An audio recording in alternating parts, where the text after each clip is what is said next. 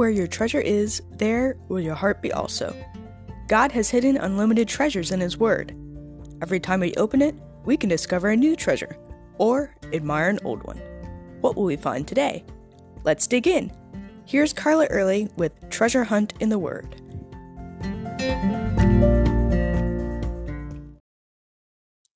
If you think about it, there are lots of reasons for people in the Christmas story to hear the words from God saying, Do not fear.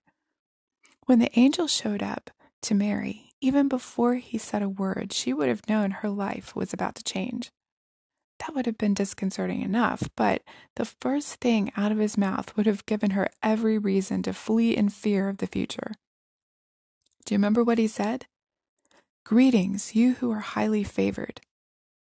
The next verse says that Mary was greatly troubled at his words.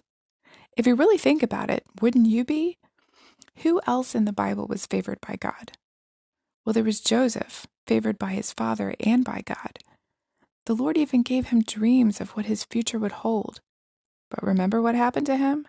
His brothers sold him as a slave. His master's wife falsely accused him, and he ended up in prison for years. And then there was Daniel. The angel greeted him with, Daniel, you who are highly esteemed. This to a man who'd been stolen away from his family, had gone through so much, and had been thrown to the lions. How about David? Even God called him the man after his own heart. Yet David was hunted down like an animal, his life threatened at every turn. Oh, and then there was Job. The Lord had bragged on him.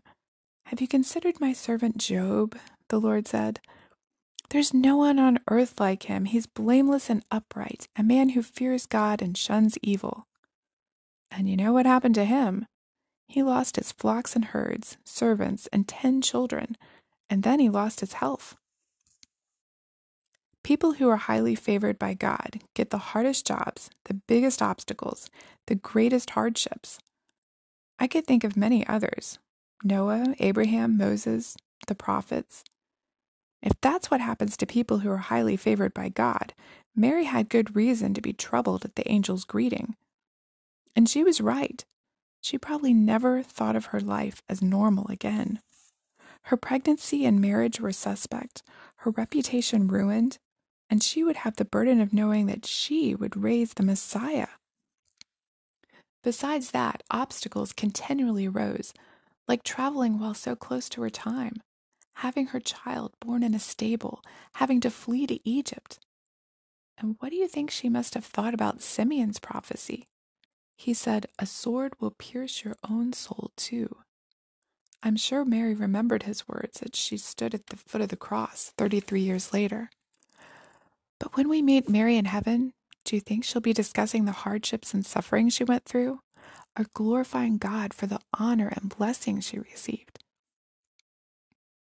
Have you ever been afraid for God to use you because you knew it would be painful?